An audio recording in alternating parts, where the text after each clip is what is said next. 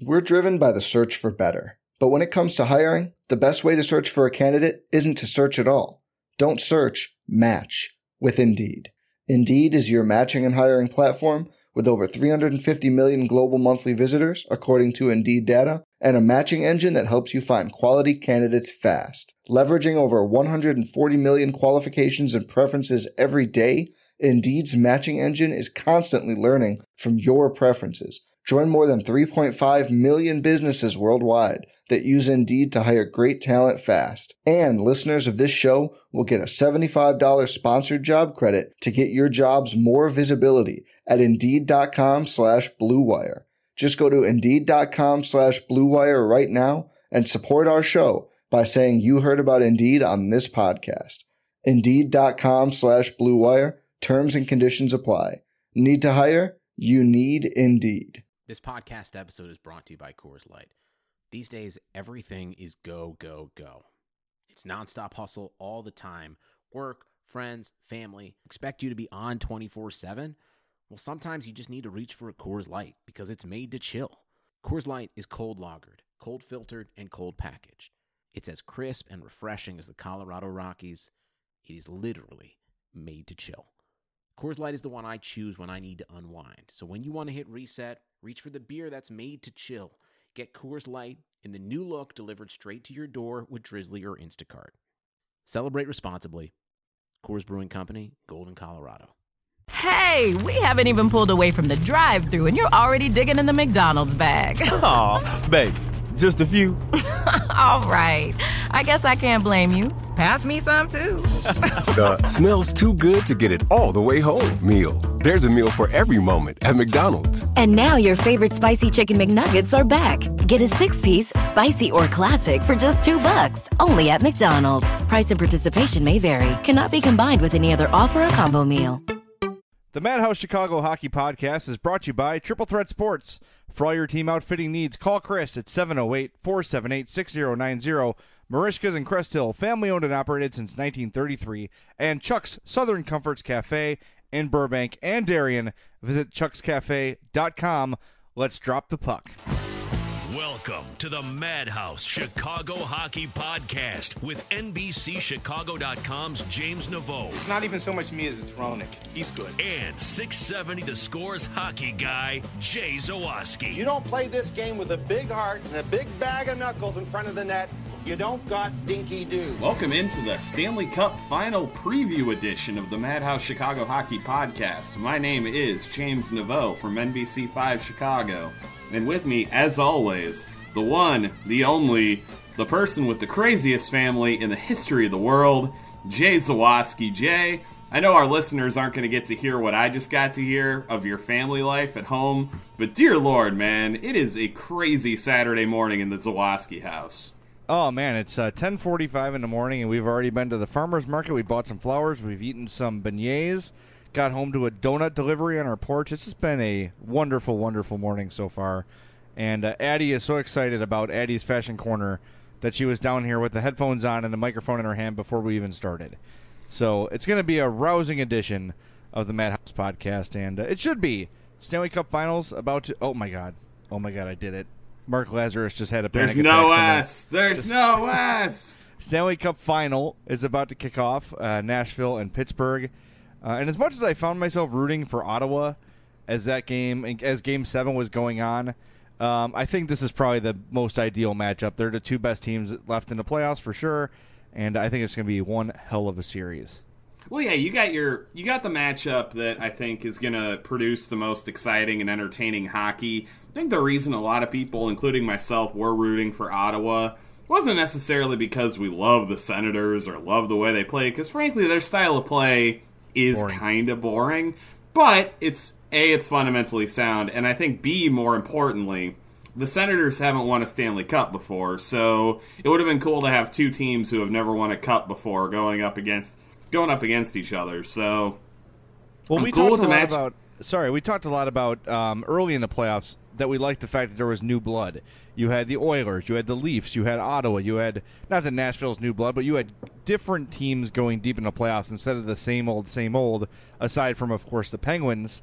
Um, and that in itself was interesting to me, and I like that. You know, I thought that was a cool way to uh, have the playoffs go. Now, the story going into these play this series, and it would have been worse had Ottawa won. Is how it's not a great matchup for the ratings and blah blah blah.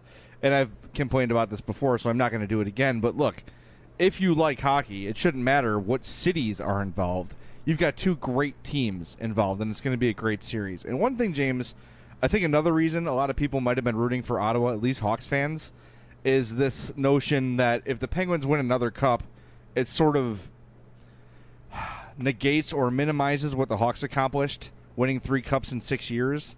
Um, I don't think that it minimizes it. it. It certainly sparks a debate on which team was more dominant over the decade, um, but it doesn't take away what the Hawks did. And I don't think that, um, you know, as as poor as they looked in the first round against Nashville this year, um, I think after b- being able to sleep on it for a while and seeing Nashville play in this series, maybe the Hawks aren't as bad as we thought they were in the first round, and maybe Nashville is just really damn good, and, and we didn't seem to recognize it at the time.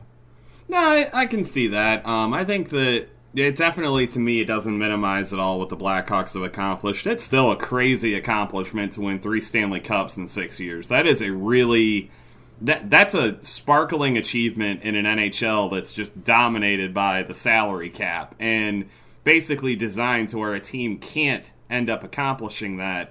And frankly, the Penguins getting to the Stanley Cup final in back to back seasons that too is something that's kind of impressive just because, you know, this is the NHL. You're not supposed to be able to have a team stay together like this for multiple years and get back to multiple Stanley Cup finals. And I think that it's really cool that the Penguins were able to do that. And I think it's possible to say that without somehow diminishing or undermining what the Blackhawks have achieved. Well, I, I posted a poll question on the Madhouse Pod Twitter account uh, a couple days ago and I asked for uh, for Saturday's podcast, who are you rooting for in the Stanley Cup final? And I made the options: the fickle division rival, that's the Nashville Predators, who have done everything they can to keep Blackhawks fans out and be as corny and annoying as they can be with their attendance policy. And the other option for Pittsburgh was the other team that can win three. Okay, so those are sort of the two, I think, the two sort of mental dilemmas the Hawks fans are having with the series. 87% of the voters say they're rooting for Nashville over Pittsburgh. So that tells me that that third cup for the Penguins is something that the Haw- that Hawks fans don't want to see.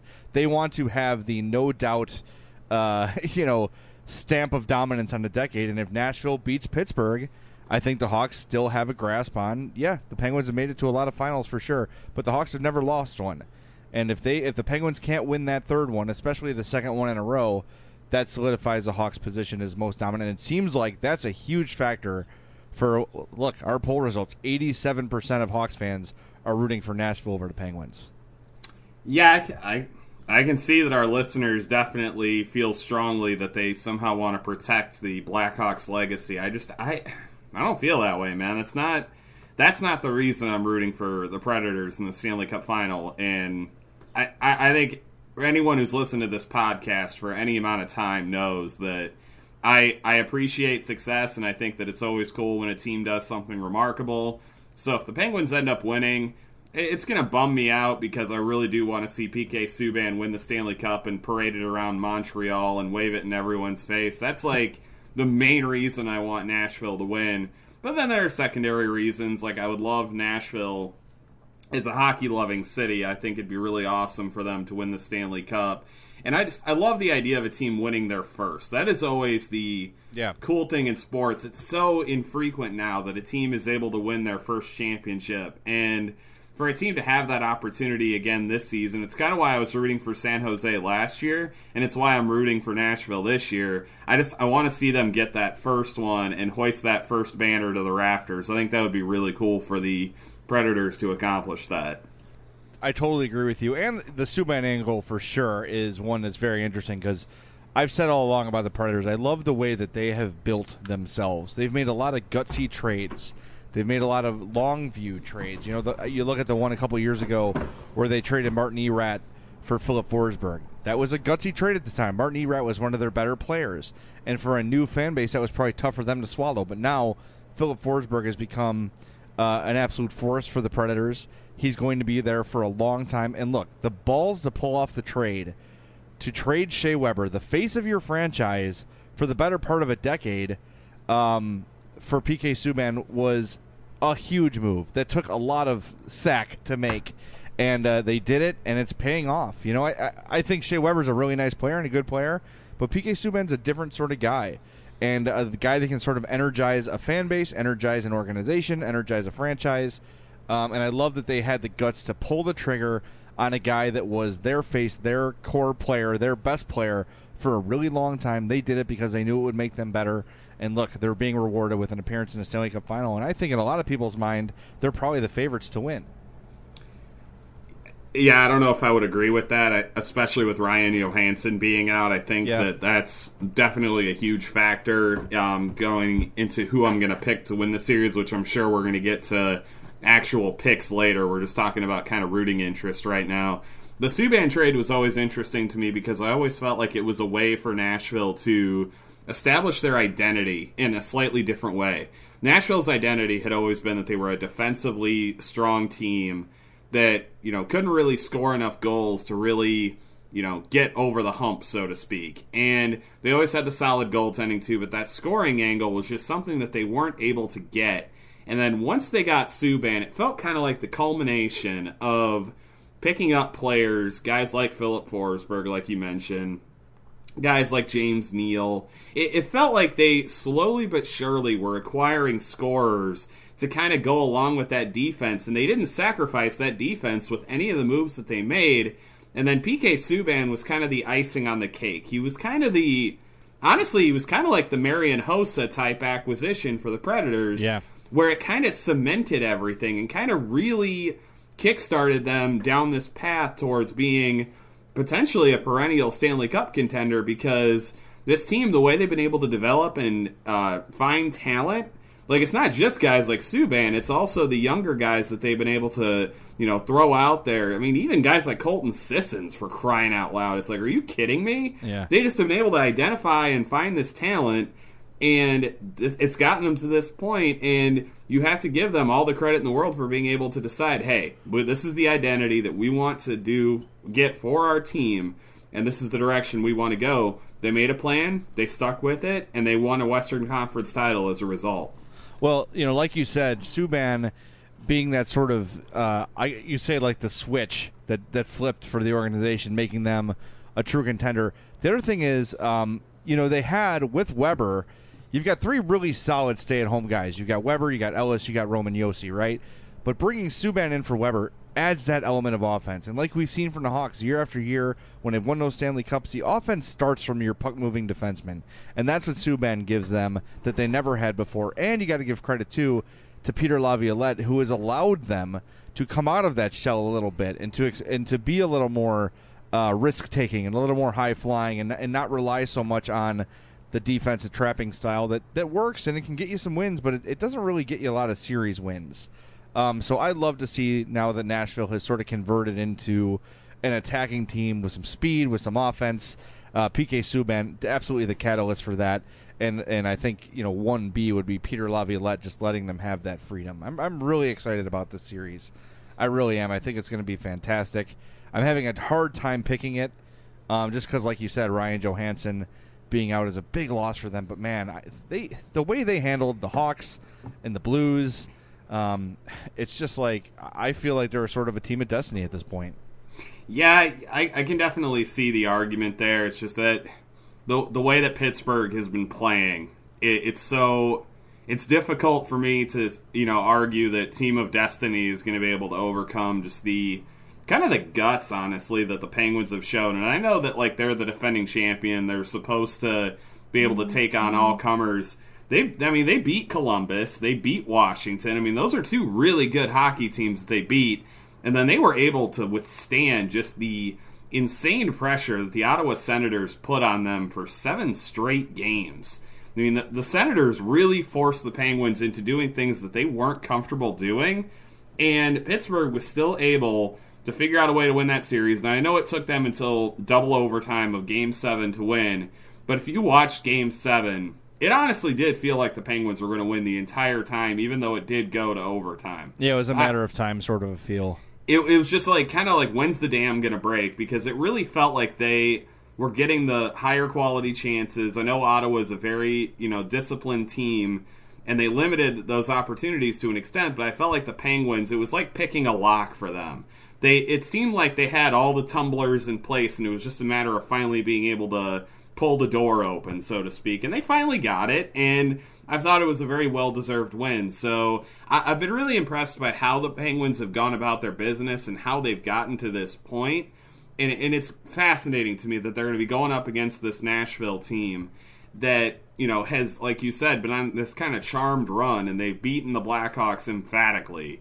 They beat St. Louis emphatically. They faced a little adversity against the Ducks, and they still got the job done. So these teams have had these really interesting paths to the playoff or to the Stanley Cup final, and Nashville may be a team of destiny, so to speak. But the road still goes through Pittsburgh, and I think that's the way it should be after the season that we've had. All right. Well, with that said, are you ready to make a pick on the series? I am indeed ready to make a pick on the right, series. Before we get to some Hawk stuff, you make your pick, I'll make mine, and then we'll move on to some Blackhawks talk because we do actually have some news today. They always give us news, like to to kind of tie this over when it's the off season. It's been kind of nice. I appreciate it from them. I really do. Yeah, they do it on purpose. I think yeah. they wait until days that we're recording. All right, who do you got?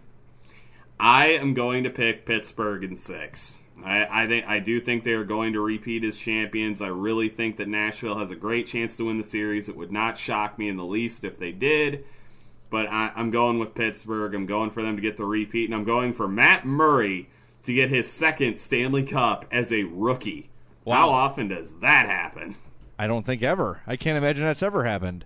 The only guy that it could potentially have happened for would be Ken Dryden, and even then, I don't think that it did. That's a damn good thing to look up. We should have, we'll have our production staff look that up for us.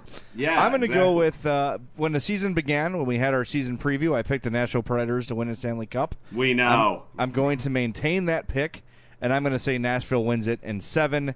It's going to be a very tough series, but look, the way the Predators handled the Hawks and the Blues and the Ducks, three very tough teams to beat, especially in the playoffs. Uh, yes, I know they're without Ryan Johansen, but Pittsburgh's got some injury problems as well. Pekka Rinne has been absolutely outstanding throughout these playoffs. I don't see any reason why that wouldn't continue. Very funny, after the win against Anaheim, I think it was which game was it? After one of the games, Rinne said something like, "Our path has been pretty easy." Like he talked about how it hasn't really been a tough challenge for Nashville yet. So uh, he's with, he's playing with extreme confidence. So are the Predators. They've had some time to rest here, while the Penguins are playing uh, Game Seven double overtime. So I'm going to pick Nashville in seven, and what will be a classic series. And I hope to God people watch it because it's going to be outstanding. Yeah, it's going to be some good hockey, and I think you're really missing out if you don't end up watching this series. And you're going to regret it when it's August and you're missing hockey and you don't have the World Cup of hockey to get your competitive juices going. You're going to miss hockey, so watch it now. Speaking of missing out, you'll be missing out if you do not go to visit our friends at Merichka's Restaurant in Crest Hill. That's a hell of a segue, my friend. 815 723 9371 604 604 Theodore Street in Crest Hill, family owned and operated at the same location since 1933. Third and fourth generations of Joe's family. So the Zadralovich. The problem is the the Zadralovich. The it's the the is what's throwing me off. It's not the last name. It's the Zadralovich family serving you since 1933. Hand cut products in their own butcher shop, including their steaks, burgers, and of course the world famous poor boy sandwich, one of the greatest food items you'll ever shove in your face hole. They serve the highest quality of steaks, seafood, and chops, and numerous homemade items made fresh in house, including their fantastic onion rings and the football sized double baked potatoes. The Icelandic cod, hand cut on premises, tremendous. That's James's favorite thing. Uh, they've got a carry out menu as well, full bar with great craft beers, banquet facilities for groups to up to 110 people. So visit Merichkas.com or check them out on Facebook at facebook.com slash Merichkas. That's M E R I C H K A S. Open seven days a week and closed only on Christmas, Easter, the 4th of July, and Thanksgiving. So, like we mentioned, there is some Hawks news today. Defenseman Michael Kempny has signed a one year extension for $900,000, according to CapGeek. The signing is official. The $900,000 is according to CapGeek. That's a one way deal. Uh, so, very happy to see Michael Kempny back in the fold. That's a dude who is going to hopefully play more with the potential departure of Brian Campbell. Johnny Oduya will likely not be back. I can't imagine a scenario in which he's back. Um, and you might lose Van Riemsdyk in the expansion draft with the Golden Knights. So to sign a uh, youngish, somewhat experienced defenseman that you're familiar with who knows the system is a good move in my mind. And I hope to God he plays more because he certainly deserved it. And Michael Rozsival also may end up not getting a waiver to leave the nursing home that he lives at too. So there's all there's all sorts of things that you have to keep in mind with the uh, Michael Kempny signing. And I, realistically, for me, I think the Blackhawks kind of didn't give him the fairest of shakes last year. It seemed like they were too quick to bench him. They were too slow to bring him back into the fold. I thought he showed a lot of potential, and I know that he was a rookie, so there was going to be a learning curve learning the NHL game. I felt like he did a really nice job of kind of adjusting, and I'm really curious to see how he does in his second year. And I'm glad the Blackhawks were able to kind of lock him up, even though you know he he had every reason in the world to kind of be annoyed with the way that he was used by the team. I'm glad they locked him up. I'm glad they've got him back in the fold, and I really do think that on a team that has kind of an aging blue line, you're definitely going to want a guy that is younger and a guy that's quicker. And I think that Kempny is going to give you those things. And I'm really excited to see kind of what year two has in store for him. And I'm glad they got this deal done as early as they did.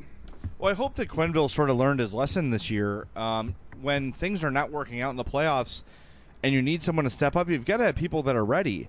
And the regular season, great. They had the best record in the Western Conference. What did it get them? Zero playoff wins, right? So get these guys ready. Michael Kempny needs to play. Give him the minutes. And the thing that's bugged me about Q, and we've talked about this so many times, but he's got his pets. He's got the guys he loves. And Trevor Van Riemsdyk was given every opportunity to fail and more. Meanwhile, Michael Kempny has a bad shift or two and he doesn't play for a month. It's just very frustrating that it seems like an uneven process of evaluation there. Um, and I think Kempny's ceiling is much higher than Van Riemsdyk. Of course, you know, Quenneville knows a lot more about hockey than I do. I'm not arguing that, but I just want to see the dude get some fair treatment. I don't think he's gotten that so far, and I think next year, um, because of their cap situation, with this signing, they're almost four million dollars over the cap already. Um, already, and that's without it going up, which it probably will, about two million. Yeah. Um, but they're going to need to play him because they're not going to be able to bring in a bunch more people. They've also got their eye on another Czech defenseman, Jan Rutta, who is a free agent, um, played over with uh, Parati in the what league is that? I don't know, one of those leagues. Um, anyway, it's another guy sort of in the Kempny mold, but there's a lot of teams in for his services, so it's no guarantee the Hawks will sign him. But if they can, that's another somewhat experienced, you know, 24, 25 year old guy who's got some pro experience, then come in and, and play, you know, maybe like what Kempny did last year, 45, 50, 60 games, and hopefully uh, you, you've got something there with him. So this is the way the Hawks are going to improve this international free agent market. They did it with Panarin. They've done it with Kempny. Now they're trying to do it with Jan Rutta, and we'll see if he ends up uh, in the Blackhawks sweater. But there, Bowman is trying to find ways to improve this team uh, without having to spend free agent money on established NHLers because, frankly, he just doesn't have it at this point. I guess you could say Stan Bowman is checking out all his options. no, I wouldn't say that. Uh, you know what? I would, dang it. oh, one more bit of news, too, on the Hawks. Reports that Ulf Samuelsson is uh, poised to be the next assistant coach of the Hawks. Apparently, he was spotted at O'Hare Airport late last week. Was um, he body so that, checking anyone? Yeah, he was actually knee to knee hitting all the stewardesses. He's just taking everybody out. He also checked Sergei Krivokrasov into Wayne Gretzky's wife at the uh, at the um, at the McDonald's at O'Hare. Yeah, actually, I don't know any of the restaurants at O'Hare's. that that joke was all you. There's got to be a McDonald's in there, right? Well, there isn't at Midway anymore, apparently.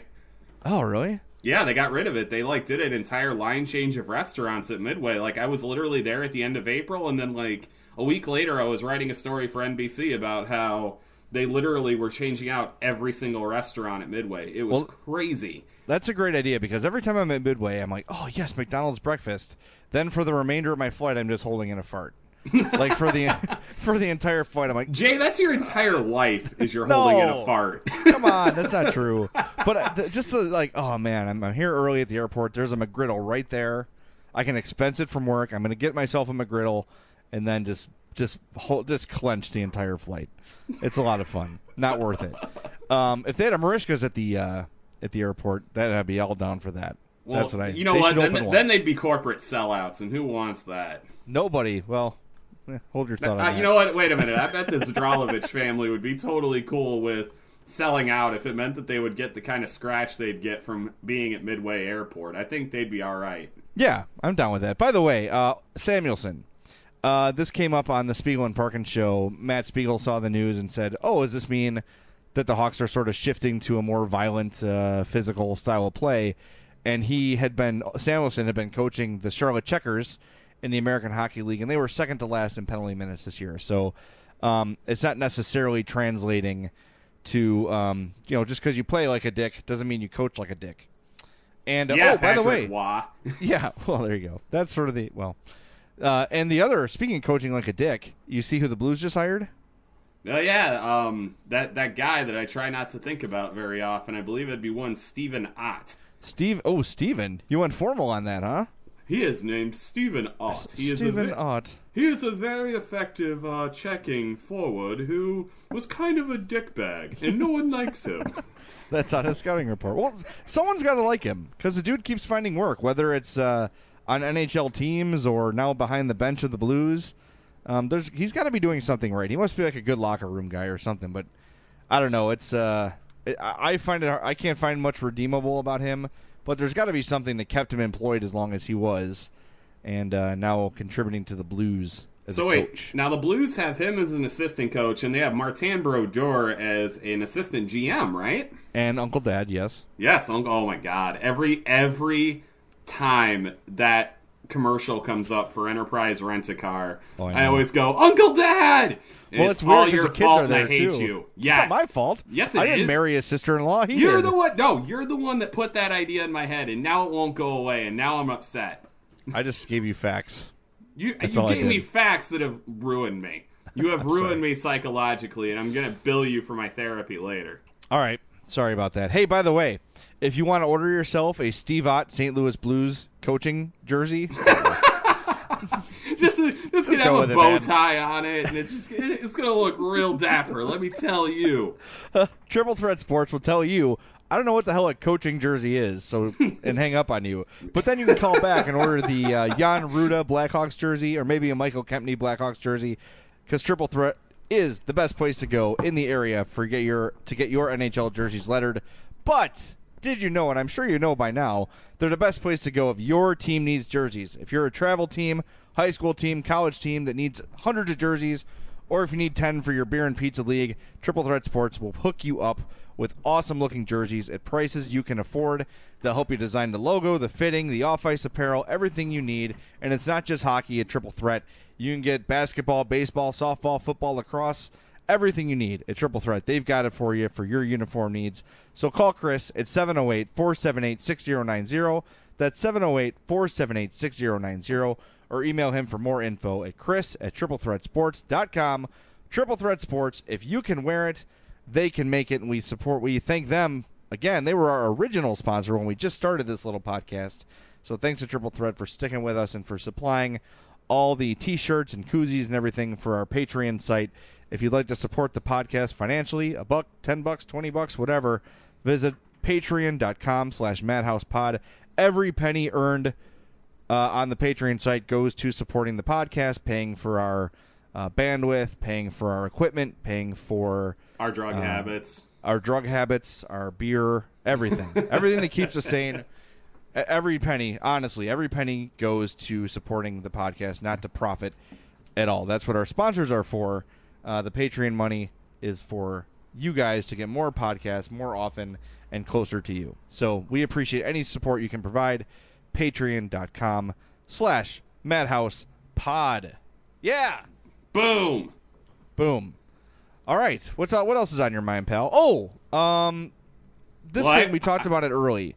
The whole uh, notion of the Penguins and Hawks sort of vying for supremacy of the decade. This is going to bug me if the Penguins win, and this is a huge reason that I'm rooting for them to lose. Honestly, because I just don't want to hear about. I don't want to have this argument all the time because it it shocks me how quickly Hawks fans have bailed on the Blackhawks. They won the cup two years ago. Two years ago, they won the Stanley Cup. can we not just turn our back on the team that's won three Stanley Cups in six years?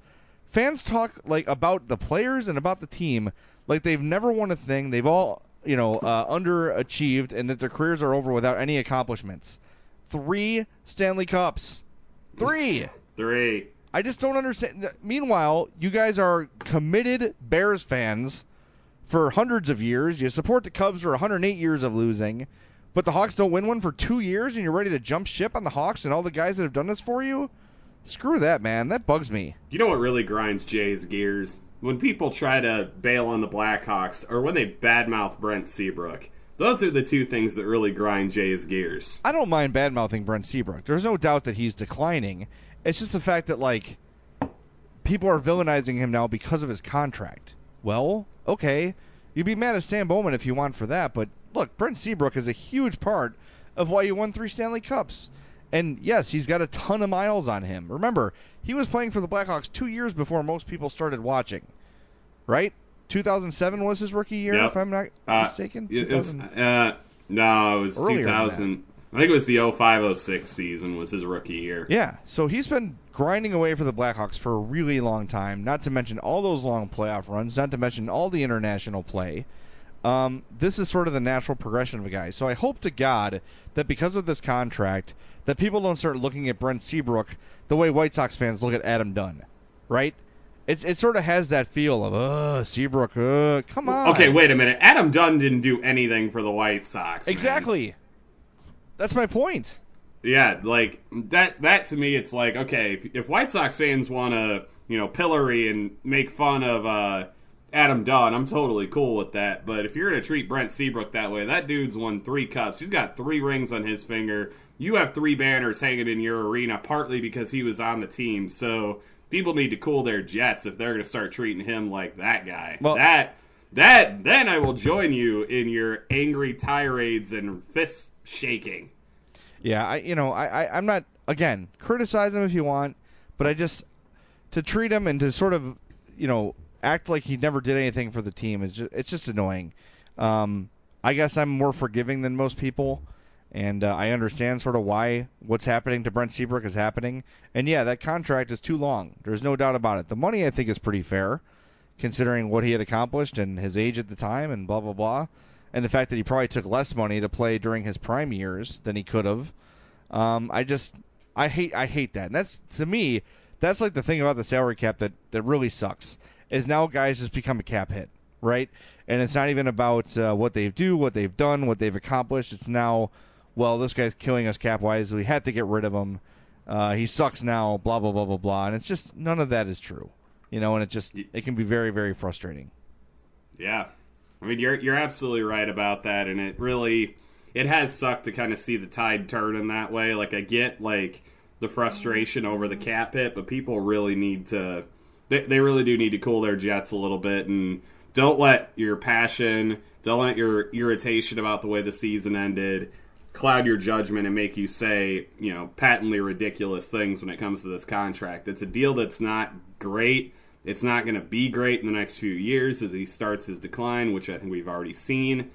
But just try to try to take it a little bit easy. Like that guy had a really solid prime for the Blackhawks. And that, that's all we're trying to say. Just uh, have a little bit of perspective, my friends. Yeah, I think that's fair. That's a fair expectation.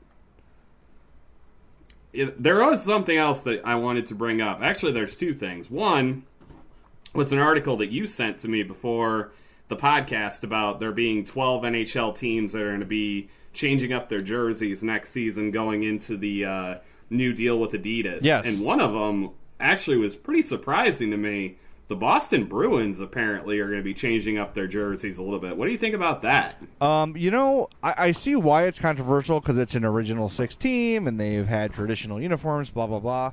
But their uniforms now, like their default home jerseys, they look bad. I think they look kind of dated and kind of, I don't know, like out of style. Is that fair to say? I don't really like how they look, so I welcome it. I, that doesn't really bother as long as it doesn't stray too much from the original idea. I think it's okay. Um, the Hawks are not one of the teams affected, by the way, so don't No, worry about. not. Nor should they be. Um, but I kind of look. I like the general Adidas look of uniforms, so I think they're going to do a cool job. I'm really, uh, I'm excited to see what they're going to present for some of these teams because, um, yeah, it's weird that an original 16 would be tampered with, but if there's one that needs it, it's definitely the Bruins. I think they just look, they changed kind of a lot too. They've they've tweaked their home jerseys a lot. It's Yeah, not it's not like Montreal or Chicago or Detroit where it's been the same look for years and years and years. It's it has definitely changed um, over time. So I think of all of them, that one I guess makes the most sense to change. I, I would agree with that. I think there are certain other teams that I think definitely need kind of a refresh. I think the Buffalo Sabres need to adjust their colors. Like, I, I kind of am not a huge fan of the super dark blue. I think they need to go a little bit lighter, I guess. Yeah, I mean the classics, the Pat LaFontaine and the Alexander Mogilny era. Those were the great Sabres uniforms, and you know why they were great? Because they're timeless. These teams all Mhm. are trying to like be ultra modern with their looks, and it just doesn't work. Just stick with the basics. Nice straight lines, nice primary colors. You're going to be set. Think of the best uniforms in hockey: the Hawks, the Red Wings, the Canadiens. They all have a very basic design with very, you know, plain, not plain like boring, but plain red, black, white, blue. It's not all navies and golds and all these sort of abstract colors. Yeah. Bright is good, especially on ice, especially on TV. I do appreciate teams that are willing to kind of break the, you know, the barriers with color. Like I appreciated what the Dallas Stars did, going for the really bright green. Yeah, but it's I bright. thought that, I thought that was really smart. Definitely. But see, that was that, that's the sort of change I'm talking about, though. You're you're going from what they had before with like black and gold, with like a forest green. You can't see anything. It's all one color on the ice. Now they have the bright green, and those jerseys are sharp as hell. They look great, and you could say what you want about the logo being a little like not super creative, and that's true. But at least it's simple. At least you see what it is. It's a nice silver star with a big D on it. I think those look great. I love those uniforms. I, I also would like to uh, go on record as saying that if we're changing out jerseys, I think the New Jersey Devils need to go to the red and green full time. Oh, yeah. just uh, just throwing that out there. I totally agree with you. This is a nice setup for Addie's Fashion Corner, by the way. Yeah, I think we should do that. We haven't done that in a while. Let's do it right now.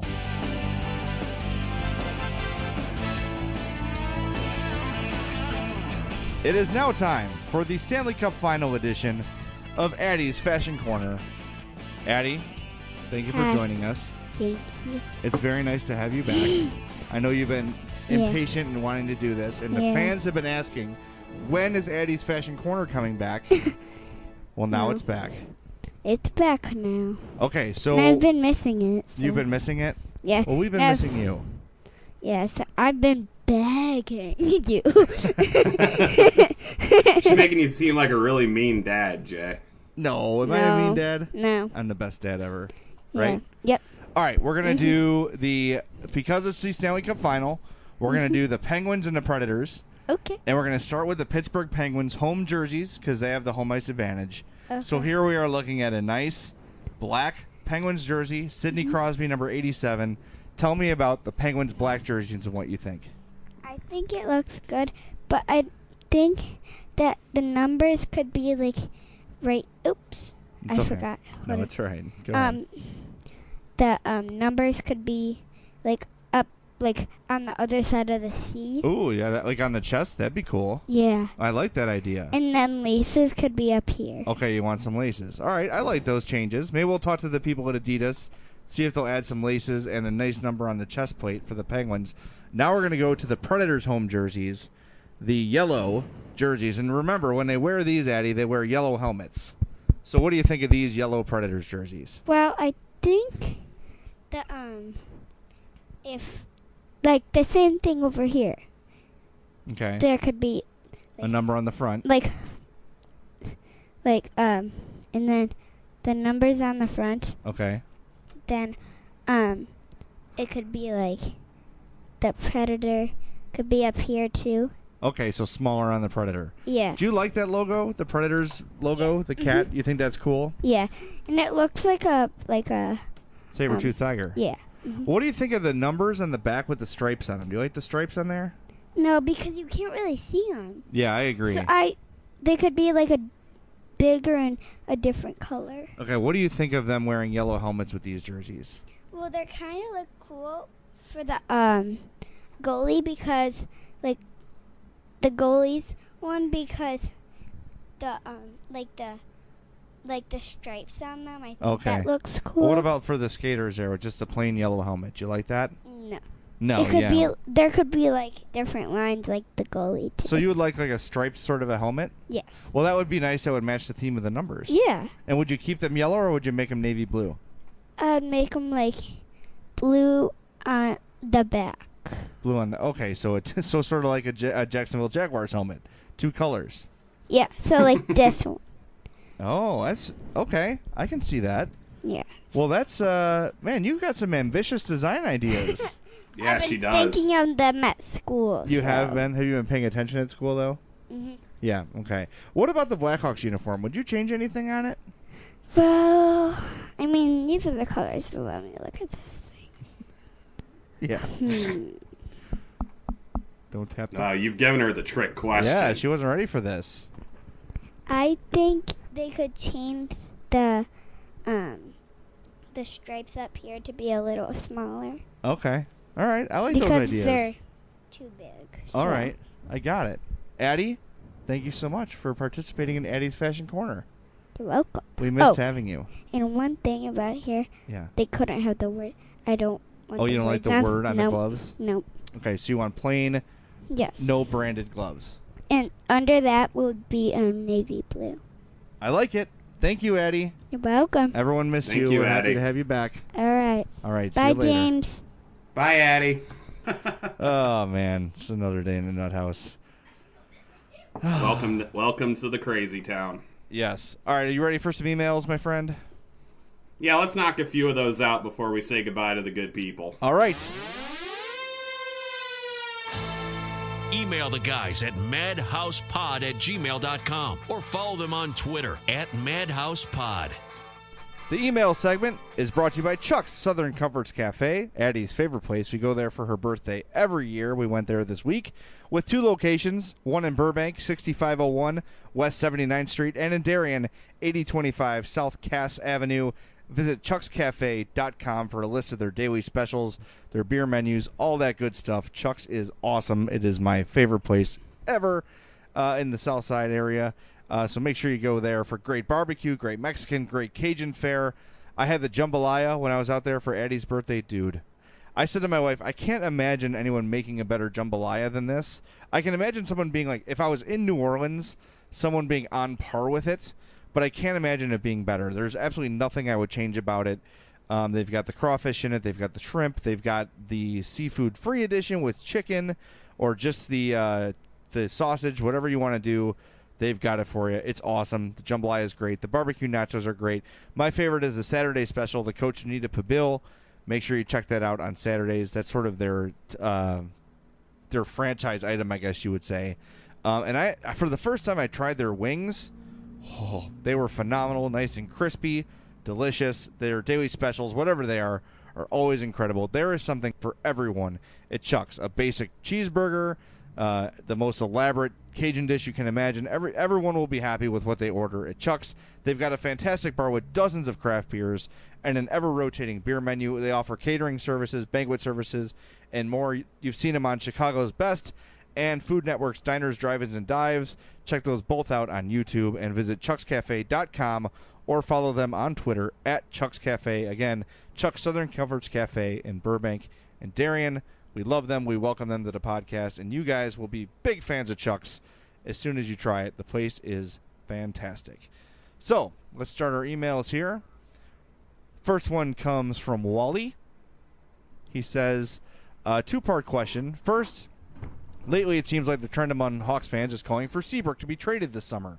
Now, I'll admit that the contract is less than ideal, but based on the Hawks' closing window, I don't see how moving him makes the team any better.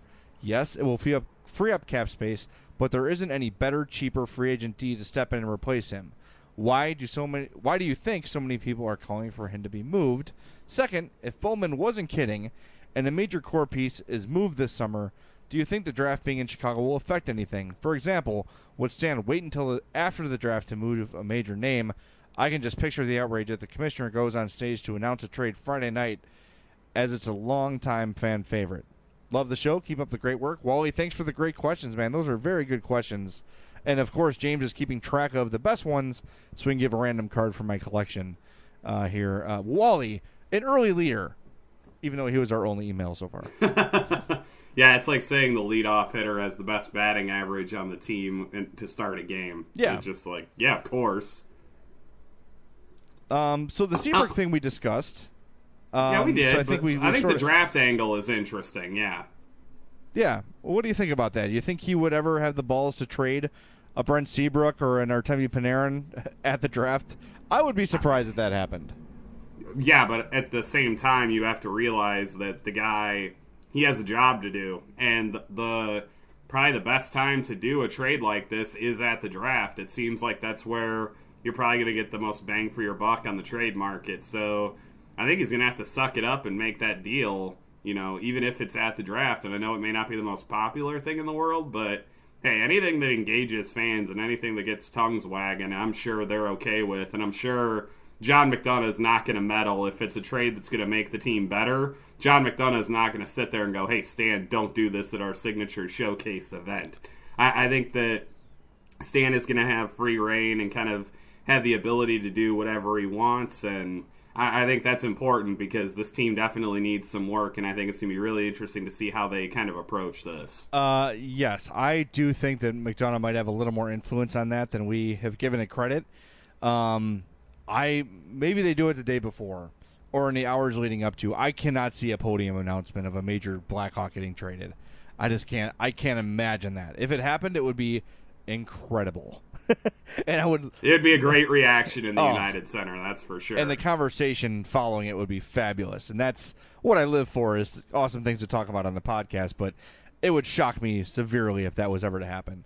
Um, got an email here I can't from believe we're already we're all- we're less than a month away from this draft. I know. How crazy is that? It's insane, man. We're getting close to the expansion draft too. We got a lot to talk about this summer.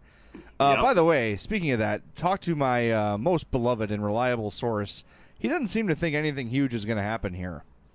Um, so, and I said, well, what about like what Bowman said? And he he seemed to think that the Mike Kitchen thing might have been it. So, for what it's worth, I don't know. I, I just that's one man's opinion. He's been right a lot of times, but he's been wrong before too. Um, but I just I don't know. Maybe I you think things would have been done by now? Who knows? Who knows? But the way Bowman was talking made it seem like major changes were coming. I have seen um, Artem Anisimov's name in rumors here and there. Um, and that's another one you talk about Seabrook. I don't see how you make the team better by making that move, unless you feel like uh, Alex DeBrincat is ready to go right away next year, and there's going to be an adjustment period for him. Uh, you think Nick Schmaltz is the full time center? Is Kruger coming back? I don't know. I, I just don't know how you can get rid of Anisimov without getting immediate NHL help. But the reason you trade him in the first place is for cap relief. So you would assume if they move him, it's for picks and prospects, right? you would think so, yeah. So I don't know if I don't know. It's going to be interesting, man. I, I, I think I still think something's going to happen. Something unexpected is going to happen. But uh, I don't know. To see it happen on the podium at the draft, that would really surprise me. That would really really surprise me. All right, next email. be great here- theater. Oh, definitely. Uh, next email here from Tim. He says, "Please clarify your hatred of train talkers. Is it people talking on the phone or people talking in person? I'm okay with real life conversation, excluding teenagers, but loud phone talkers are awful. These people I was talking about were literally shouting across the upper deck to each other. Oh yeah, that's awful. That's ridiculous. That's you talk to each other on the train. I don't care about that. Even if you're on the phone at a reasonable level, I know phone calls have to happen. It's just when you don't take into consideration the other people on the train. That's what really drives me crazy. Um, his other question is, what are your favorite hockey movies? He says he has to go with Miracle himself. Shout out to the Goon though, surprisingly entertaining. My answer is now and forever Slapshot. It is the crown jewel of sports movies, let alone hockey movies. Um, and then, of course, the original Mighty Ducks was fantastic. Um, but I, I liked Goon. I liked Miracle, even though I knew the ending. Uh, I thought it, it was a little bit Hollywood hokey, a little bit. But um, But the you know what that story is though. what about um? Did you like Mystery Alaska? I never I've never seen Mystery Alaska. Mystery Alaska is the the bump we use in the open. If you don't play this game with a big heart and a big bag of knuckles in front of the net, you don't got dinky do. That's uh, that's Mike Myers, who is portraying like a Don Cherry type character in the movie. So that I liked uh, Mystery Alaska. Again, a little bit hokey, but Russell Crowe is in it. He's like the lead actor in the movie. Um, pretty good story, pretty cool. Far fetched, but entertaining. Get some good hockey uh, lingo in there. Um, yeah, I, I enjoyed Mystery Alaska, but I think for sure, there's no doubt that my favorite is Slapshot. There's no doubt.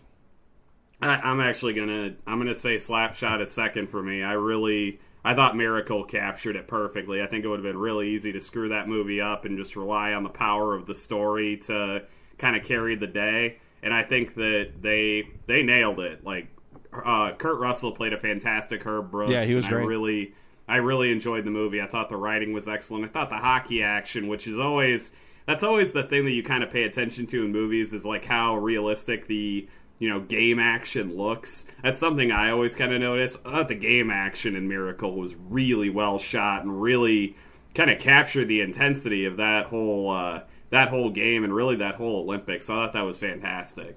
All right, next email here is from Mailman Tom. He says, "Dear Jay and James, I listened to you guys while delivering my mail route out here in Las Vegas and enjoyed Yes! it immensely. Thank you, Tom." Yeah. He says, "I can't agree with you guys on finding the style of play of the Senators and Predators enjoyable. Any team that plays a neutral zone trap on a continual basis should be banished from the league." he says, "Just kidding, but it scares me that they're finding success with it based on the copy- copycat style of teams in the NHL. Keep up the good work, and I'll be listening while melting in the desert heat." Uh, Ottawa was absolutely just boring their opponents to death. Uh, I forget which Senator player said it before Game Seven, but he said we're going to bore them out of the building. They didn't really I do that. that. It was a competitive game, but um, look, when you get in the playoffs and you know you're outmatched talent wise, you've got to find your way. You've got to find a way to compete and to, to sort of uh, you know offset the ba- the imbalance of talent. So if that's what it takes, it sucks. I do wish they would sort of outlaw that, but it's hard to enforce. You know, No, like yeah. what are you going to blow the play gonna- dead? Oh, yeah. that's a trap. Hockey is so fast moving that it's hard to, you know, it's not like offsides in football where it's obvious, right? Um, it's not like an illegal zone defense in the NBA used to be. It's not you can't blow a play dead because a team is defending in a certain way. Just not it's not practical. Yeah, totally agree. Uh, email here from one of our new uh, dedicated fans, Tiffany Fruey. I believe I said that right. She said, I believe she is insanely dedicated, so hopefully we're saying her name "Yes, right. she won. I think she won a Trent Yawney card." Ugh, She did. Congratulations to you. that was that was epically funny. I enjoyed that. She said, "Here's my first question: Were you able to watch any of the World Championship games that Russia played? I'm asking because I'm wondering if Panarin was taking shots from different locations than he had been during the playoffs, which allowed him to score 17 points in nine games, or is it just that he had more room since the ice is bigger?" Good question. I asked our friend uh, Blackhawks breakdown about this, and while he said there's no shot charts indicating uh, where shots are coming from for this tournament, um, his perception was that he was getting better shots from better places, but he also sort of chalked it up to lesser competition. Um, you know, you're not playing against the big bad NHL players who are, you know, playoff proven and trying to win something they care deeply about. And yes, the ice made a difference as well. So I think that was a big factor in Panarin scoring more points than he did in the playoffs. Anything that's going to make him play with more confidence and more speed, I'm totally okay with. And if that's kind of the thing that flips the switch with him and kind of gets him to diversify his game a little bit, I'm all for it. And I really, I was very impressed with how he handled himself in the tournament. I really think that he was one of the most exciting players on the ice from any team, and I thought it was really, really fun to watch him on that stage. And even though it meant the Blackhawks were out of the playoffs, I still enjoyed it. Definitely. And the World Championships happen every year, and they're always fun. So make sure you watch those when the Hawks are out. Uh, I mean, yeah, any any of those tournaments, like Memorial Cup, the World Junior Championships, like did you watch any any of that last night, by the way? The, I uh, did not. No, I First I was shift. on my way home and I missed it, Fir- first shift, DeBrincat was making things happen, man. Like the second they dropped the puck, you could tell that he was one of the guys on the ice that was a step higher than everybody else. Mhm. That dude looks legit. And what I liked about him was the fact that despite his size, he was not shying away from corners and things like that. Um, he was really getting involved. And the name is escaping me, and I'm going to punch myself in the face. The little Penguins forward uh, that's involved so much uh, in these playoffs. Why am I blanking on this? Connor Sheary. Oh, there you Oh go. man, that that kid, that's another guy, small, but has an influence every time he's on the ice. When he listen to the next time the Penguins play, You're going to hear Sheary. She- You'll hear Doc Emrick say Sheary a million times. He is so involved in what the Penguins do. Um, and yeah, you talk about Crosby, you talk about Malkin, but they've had a lot of like their second tier guys step up and help, and that is what the Hawks had when they were winning Stanley Cups. That's what it takes. It's that depth, and you've seen it from Nashville, and you've seen it from Pittsburgh, and that's why they're the two teams there. And by the way, I said that I was wrong about Erik Karlsson not being able to lead his team to the Stanley Cup. Oh my god! But technically- what a playoff for him. Technically, I was right. Technically, you were right, but Erik Karlsson, Erik Karlsson, like, Yeah, he's good. I, I know you're never going to give the Conn Smythe to a guy that didn't make the Stanley Cup final. No, yeah, Erik right. Karlsson was in that. I think he was the runaway favorite if Ottawa had gotten into the Stanley Cup final. You know what? He had an incredible run. I disagree. If Ottawa made the Cup final, my vote for Conn Smythe would be Craig Anderson. I I love Craig. I mean, he's obviously you know Chicago area native Craig Anderson. This guy knows what But- it means to be Chicago. That's right. They should trade that bum Corey Crawford for that guy. Let me tell you. I, I really I really do think that I still would have voted Erik Karlsson because there's no way in hell that team makes it, you know, through one round of the playoffs, much less three, without him. He is just an otherworldly talent. He's an amazing player. True, but I'm still right. Technically. Scientifically, Yeah, I'm correct. All right, second I, question. again, from, I am right in my analysis. uh, second question from Tiffany. Getting greedy with the questions, Tiffany. I'm whoa, gonna be honest. whoa, whoa, whoa! You win one a tra- card and you have no numerous thoughts. Yeah. What do you think wow. this is? What do, you, what do you think this is? This isn't some kind of democracy. I almost don't, I almost want to cut her off. No, we can't. but uh, we're not going to because we're nice. Two, just wait to hear what she's doing. Uh, second question: Why are the officials not calling penalties during the playoffs this year, especially when it seems like a lot more players are being injured this year than previously? I started rewatching the 2015 playoffs, and the officials are calling a much tighter game. And I'm on the game four versus Nashville, and there are not as many penalties called because the officials called them in the earlier games, and the players adjusted. Uh, I totally agree with you. I think that hockey should be called the same year round. I don't think there should be special rules for the playoffs. If, I just I, mm, I I think it's human nature. I don't think this is some directive by the league. I think I think it's human nature that you you don't want a call that's somewhat borderline to end up deciding a playoff series. Okay, but you the- don't. But in that in that same mindset, it shouldn't decide a regular season game either. Fair enough. If it- that that's a fair point. That, that's what I'm not saying. Call more in the playoffs. I'm saying maybe call less in a regular season. They should sort of, you know, be look the same. Because if you're going to let guys get away with stuff in the playoffs, that they're not, it, slows the game down, right? It makes the game not as competitive, not as interesting, not as pretty to look. It, it- look, I think you should have consistent rules from game one till the end of the playoffs, and that should be it. I don't care if you want to call it tighter, call it looser, whatever, but just keep it the same. That's all. I concur. All right. Uh, email here from Paul Tobeck, real short, says he doesn't have the cash for a Patreon donation, but he whipped up something for us. Uh, it is a really sweet. I'm going to post a picture of this on um, the Madhouse Pod Twitter once I get Paul's info so people can order these from him. It's a wood crafted Blackhawks six pack tote. It is badass. So he's going to donate one of these for us to give away.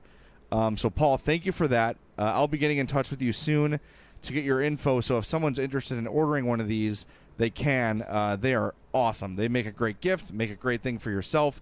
He said he can do all the teams the Hawks, Bears, whatever, Cubs, Sox, whatever you want to do, he can make it. They are sweet looking. I'll make sure I tweet it out. So, thanks, Paul, for donating that to the cause. And uh, we'll be in touch so people can buy these things for you so you can make some money. They are sweet. They are pretty cool, and I've seen them in person because I've had a beer with Paul before, and he is a good chap. That's right. He's you a- have had beer with Paul. Yes, I have. All right. I'm going to find one more here uh, because we're running out of time. We got one here from Aw. Gingerburger. Uh, he actually changed his Twitter name to Gingen Burger. You know that? I saw that. We we have we have officially influenced someone. I'm glad we're influencing your life, Gingen Burger Burger. he says, I haven't emailed in a while. I have dropped the puck. Bad joke. Correct? That bad joke. No, that's I appreciate it though. Uh, he said, You usually hear more nostalgia attached to baseball parks, but with the Joe closing, what hockey arena is a destination site? I can't really say I have one that sticks out as a destination place. Nashville. Nashville is destination hockey, and here's why: the fans are rabid. They may not be the smartest. They may not truly understand the game. They may have some amateurish uh, little chants and dumb stuff, but those people are engaged the entire length of the game. It's an aw- awesome atmosphere. And when the game's over, you walk out to the Nashville Strip, which is my happy place on earth, and uh, I highly recommend it. The building itself. Why is your life a bachelorette? Is your life a bachelorette party? Yes, it's a bachelorette party. That's what my life is. I have a big veil with penises on it that I wear all the time. uh, that's my life. All the, I wore it to the farmers market today, actually. Um, no, but v- the Vegas trip is awesome. I'm going to Vegas, uh, Vegas, Nashville, um, the week of the f- week of Fourth of July. So if you see me, say hello. Um, But man, Nashville is the place to go uh, for really everything. I love it. If you have any use for music in your life, even if you're not a big like country music, I'm using air quotes, talking about like Jason Aldean and Luke Bryan and all the bro country. In Nashville, you God, can totally get away from that stuff and find the real stuff for free at any bar you want. Uh, cheap beer, awesome time. Nashville's great, and going to a Predators game, whether it's against the Hawks or not, is always a great time. So that would be my number one recommendation. Number two, for places I've been, I would say Toronto. Again, just sort of a diehard, crazy fan base that loves hockey. They care about it deeply, and that's another fan base that's deeply, deeply uh, affected by their hockey. Um, other places I've been, Columbus is cool, not terribly awesome. You know, it's it's a cool place though. I like the city. Yeah, the, city, there's stuff to do around there. Yeah, uh, St. Louis, if you want to go for one day, not really.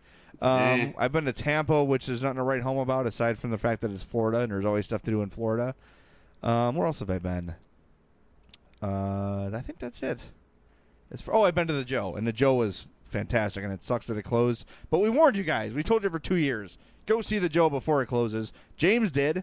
Got me a uh, nice, uh, what would you call it, like a memorial puck or whatever? Like yeah, a souvenir memento- puck Just yeah, a nice little souvenir puck. Yeah. that's going on my sports wall in my basement, which is coming along nicely. You got to see it, James. I found my autographed Bob Probert photos. And I put Mhm. I put those up on my sports wall, so uh, it's coming I along. keep trying to invite myself over, and you keep declining it. So Well, we're never home. That's the problem. But you're coming over soon. Once we get through, here's here's the deal. Tomorrow is Eddie's birthday party. We've got like 75 people coming over. Uh, then my parents. thanks for the invite to that. By the I, way, there's family I didn't invite. We just can't fit everybody.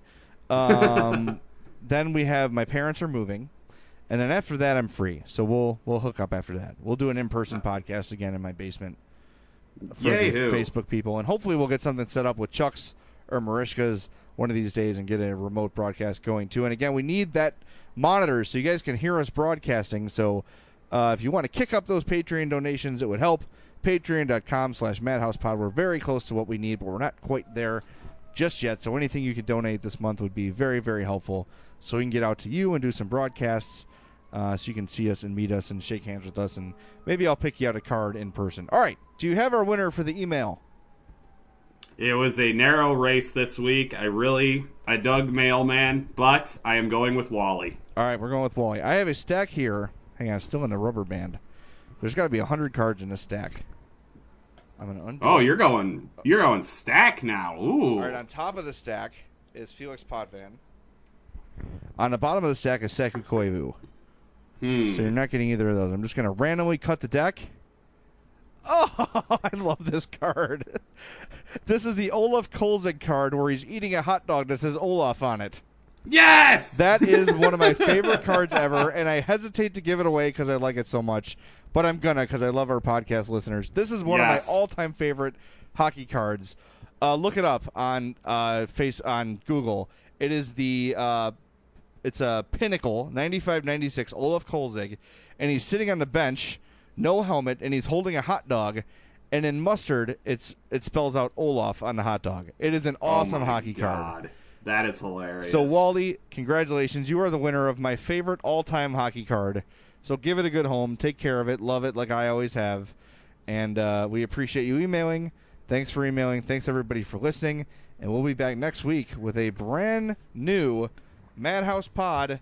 Probably mid, I would think by that time we'll probably be what game three, game four or so Yeah, it'll be around then, yeah. So uh, we'll be breaking down the Stanley Cup final, looking ahead to the Blackhawks offseason and the draft. Uh, but until then, thank you all for listening. Please have a safe and uh, and and good Memorial Day holiday. Relax, be safe, drink responsibly, all that stuff. We want you guys back for the next podcast. But until then, for my partner James Neveau, I'm Jay Zawaski. Thanking you for listening to the Madhouse Chicago Hockey Podcast, which has been brought to you by Triple Threat Sports. For all your team outfitting needs, call Chris at 708 478 6090. Merichka's in Crest Hill, family owned and operated since 1933. And Chuck's Southern Comforts Cafe in Burbank and Darien. Visit chuckscafe.com. Until next time, thank you for listening. We'll talk to you next week.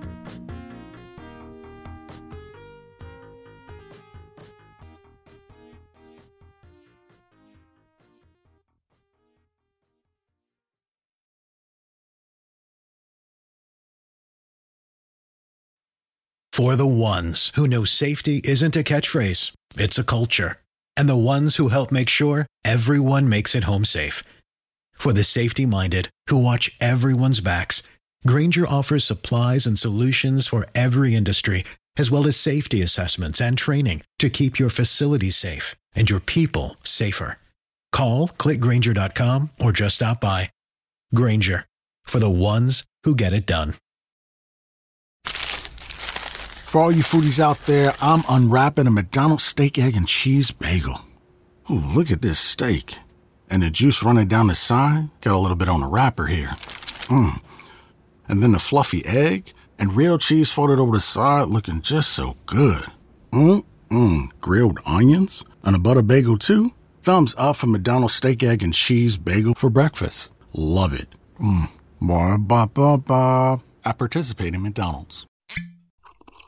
Ah, mmm. The first taste of rare bourbon you finally got your hands on. That's nice. At Caskers.com, we make this experience easy. Caskers is a one stop spirit curator with an impressive selection of exclusive, sought after, rare, and household names in the realm of premium spirits and champagne. Discover the top flavors of the year now by going to Caskers.com and using code WELCOME10 for $10 off your first purchase. Get $10 off your first purchase with code WELCOME10 at Caskers.com.